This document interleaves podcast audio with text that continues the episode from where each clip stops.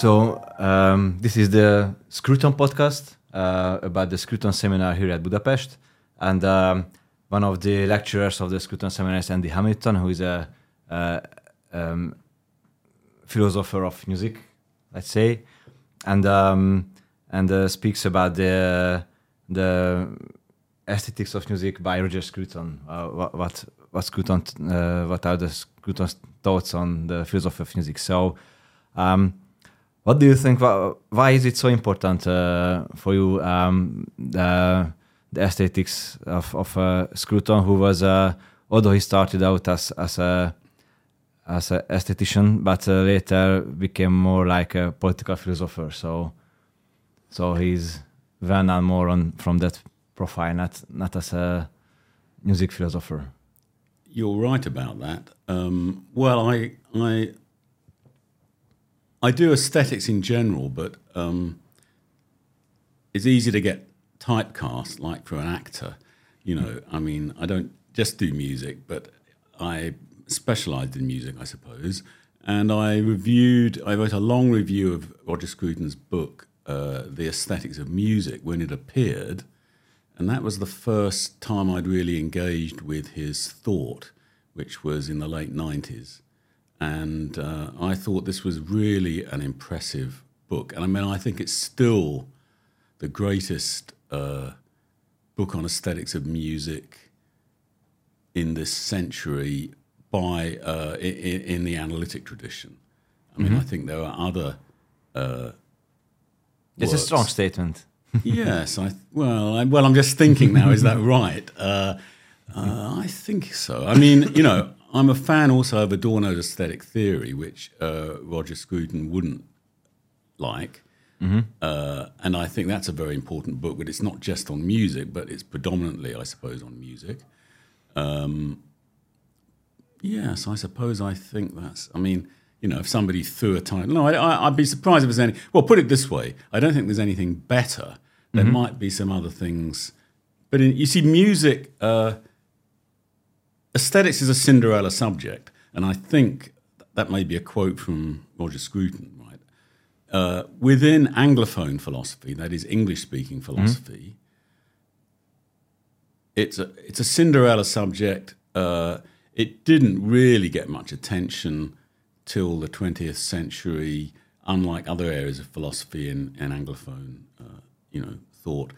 It's true that Kant, fortunately, thank goodness, Kant wrote The Critique of Judgment, uh, which is the greatest work of aesthetics.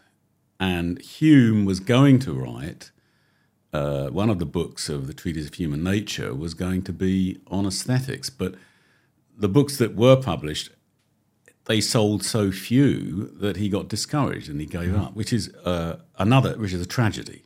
You know, so there could have been another book as great as, uh, or almost as great as Kant's, but it never appeared. And so what we got from Hume are some essays. And I mean, the essay of the standard of taste has had a huge amount of attention.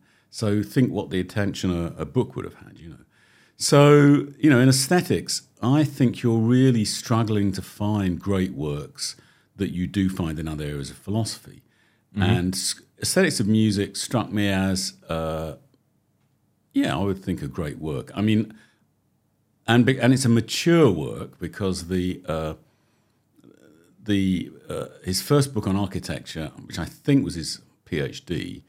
I mean, that's an early work. I mean, it's very good, but he hadn't, you know, he's very young when he wrote yeah. that. Whereas Aesthetics of Music is his mature statement. Uh, mm-hmm. I mean, there were some other things that he wrote, but that um, I would have thought that was um, his greatest work in aesthetics, probably. And as I say, um, yeah, one of the great works of aesthetics in analytic philosophy. Mm-hmm. Um, um, would you a little bit introduce us in a, in, in a shortly what are the the main main statements of Scruton and what is what is the main meaning of of his works?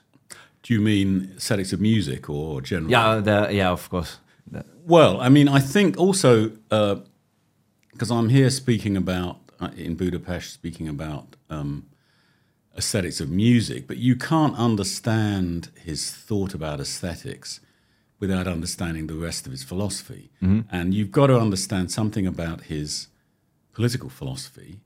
And in particular, I'm interested in the notion of tradition, which I'm working on at the moment. And uh, I'll be working on that before I give my paper because I haven't finished it yet. Unfortunately, it's on Friday, so, so the last, the last day. But um, uh, just to sum up the book, Aesthetics of Music, I mean, it is a very uh, cleverly constructed piece of work because a lot of the time I think Scruton wrote. I mean, he was a journalist and he made his living partly from journalism, really. And so he could write very quickly. But I don't think Aesthetics of Music was written as, you know, was written quickly. It's, it's um, well, I suppose you've got the same problem with Dickens, haven't you? I mean, you know, the novels would have been greater if he hadn't been under the pu- publishing deadline. But you know, sometimes you think no. I mean, he had enough time. He had enough time to write that book, and it begins with physics and it ends with culture. So it does the complete spectrum of uh, philosophy of music, from uh, acoustics to uh, philosophy of culture and society. And that is, uh, again, that's unusual actually. I mean, if you look at Adorno, then you've got the social philosophy uh, of a Marxist kind. And actually, I think there are interesting connections with, between Scruton and Adorno, actually, although I don't think he'd be particularly happy to be told that. Uh, but you haven't got much on acoustics, or, you know, uh, whereas Scruton, he- he is a, a philosopher who had a very wide range. And so he could do uh, metaphysics, philosophy of mind, uh, theory of perception that you need to understand acoustics. And obviously, he's a social commentator, political philosopher. I mean, I think it's, I mean, not only is it probably his best, you know, his greatest book in aesthetics, uh, maybe it's his best book altogether, you know, I don't know. I mean, I haven't read, you know, he writes an awful lot. I haven't read, I've only read a, a fraction, you know, but Yeah. I would think, you see, there's a lot, eh, what you find in, with Roger Scruton, this is again, some philosophers do this, that they repeat, they may repeat their ideas, but he wrote so much that there is, you know, a considerable repetition. But it's always good to see how he puts things in different words and different terms. And sometimes it's more rushed, but other times, as in Aesthetics of Music and the Architecture book and, so, uh, and some other cases, it, it, de- it definitely was, you know, worked on.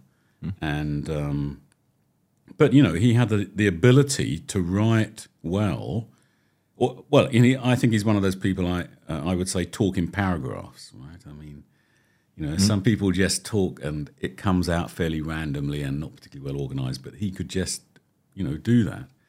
And um, he's a very impressive philosophical speaker. So I, I think that his reputation in philosophy, it's in philosophy that he has the highest reputation. And my colleagues in other subjects like, you know, English, uh, you know, literary studies or history or they don't um, they don't they haven't read the philosophy and so they think Scruton is a polemicist and he was a polemicist but he was also a serious thinker and if you went to his philosophical presentations you would see that this man is a serious thinker who is not grandstanding or you know uttering polemic he's interested in working out the truth of the issue so he's a, uh, he's an honest he often was an honest seeker after truth. Um, perhaps not always, but. uh, but you wanted me to sum up the ideas, I haven't really done that. So anyway, I say it's got this kind of About music, his ideas about music. yeah, uh, he's got this range from you know, so he covers the whole range of issues in aesthetics of music. Um, I mean, I wrote a book on aesthetics of music, but it wasn't as long as his, and it was not possible to cover all issues. But I mean, almost everything is covered. So um, if you're thinking about uh, acoustics and uh, uh, the physical basis of music, then there's a discussion of that. There's a discussion of issues like musical meaning, um, um, music and the emotions, musical ontology, the nature of the musical work, and then more into the kind of issues that Adorno was also interested in, which is music and society, and the notion of autonomous music versus commodified music. Although you know all music is commodified to some extent. Um, so there's a huge range, and it's got musical examples, and apparently, you know, publishers will say well, if you've got music, if, you put musical examples in there, you lose, you know, half the audience. It's a bit like if you have footnotes, you lose. But and so he will have lost because of those musical examples. A lot of people go into a bookshop, opening, it, saying, "Oh God, there's music. I can't read that. I don't want," you know. But you know, so I don't suppose it's sold as much as some other books, but I think it's um, an extremely impressive achievement. And one of the things he discusses is what what I call the acousmatic thesis, which is the idea that music, uh, when we experience music, we experience it as divorced from the world, the physical world. And he thinks this is very important. And I, I agree with him that it is very important. But I think I don't really totally agree that he justifies it. And so I, we had a sort of a, a, debate in print about this. And uh, I'm not convinced that he's kind of settled that issue. But that so that's a you know that's a major philosophical issue. But um, oh, I said enough about that. um, so uh, yeah, it's got a tremendous range. There's it's hard to think of issues an issue in the philosophy of music that isn't covered in that book. That's what I would say. Mm. Yeah. And the last question is um, is um, you are here for the Scruton seminar, so so why is it important? And uh, and um, and uh, what about Budapest? What do I? What about Budapest? Well, I have never been to Budapest before, uh, and I've long wanted to come here, and I've been here now since well, it's like this is the third day. Uh, so uh, it seems to be an amazing city. Uh, you know, well, obviously a week is not nearly long enough, especially to you know if you have a conference. have you had well. time for? Well, I've walked around a bit, and uh, I've got the weekend to, to walk around a bit more. But um, no, it's quite an amazing place, and the seminar seems to be a very worthwhile um, project because it reflects um, Roger Scruton's interest in, you know, part of what I said. He's a ser- he's a serious thinker, and he's a serious teacher, mm-hmm. and so it reflects because there are you know students here too um, it um, reflects that as well. So um, I think it's a laudable event. Yeah. Thank you very much for your time. Okay. Thank you.